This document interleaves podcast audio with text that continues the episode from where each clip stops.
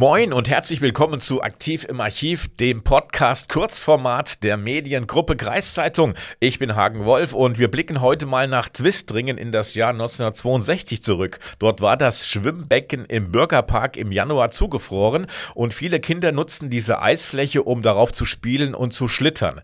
Leider hatte jemand nachts ein Loch in die Eisdecke geschlagen. Dieses Loch fror bis zum nächsten Vormittag nur dünn zu und als die achtjährige Elke Schmidt beim Spielen auf diese Stelle geriet, brach das Mädchen ein und versank. Schreiend rannten die anderen Kinder davon, um Hilfe zu holen. Nur die sechsjährige Käthe Wiechers und ihre vierjährige Schwester Gabriele, die blieben an der Unfallstelle zurück. Plötzlich tauchte die untergegangene Elke wie durch ein Wunder genau an der Einbruchsstelle wieder auf. Geistesgegenwärtig griff die sechsjährige Käthe zu und hielt das eingebrochene Mädchen fest.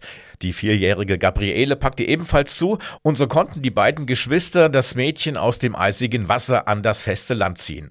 Danach Danach schleppten sie die nasse Freundin, die vor Kälte kaum gehen konnte, zum nahegelegenen Haus der Familie Tyson. Frau Tyson erkannte sofort die kritische Situation, zog der achtjährigen Elke die nasse Kleidung aus, rieb sie ab, gab ihr warme Kleidung und warme Getränke.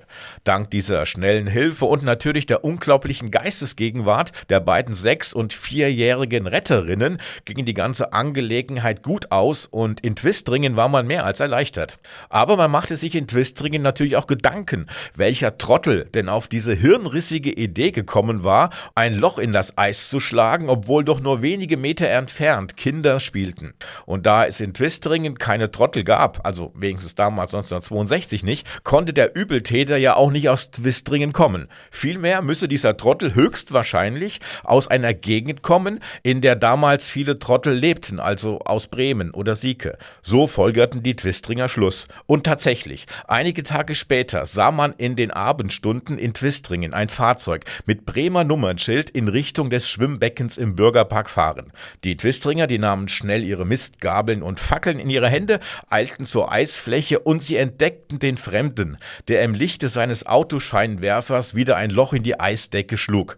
Natürlich wurde der Bremer zur Rede gestellt und gefragt, warum er denn ein Loch in die Eisdecke schlage. Weil er, so die Antwort des Bremer Trottels, weil er im Scheinwerferlicht seines Autos Wasserflöhe mit einem Kescher fangen wolle, die er dann seinen Aquariumsfischen als Fischfutter vorsetzen konnte. Nachdem man den Bremer dann ein paar gut gemeinte Ohrfeigen verpasst hatte, verbot man ihm jetzt und auch für alle Zukunft keine Löcher mehr in ein Eis in Twistringen zu schlagen.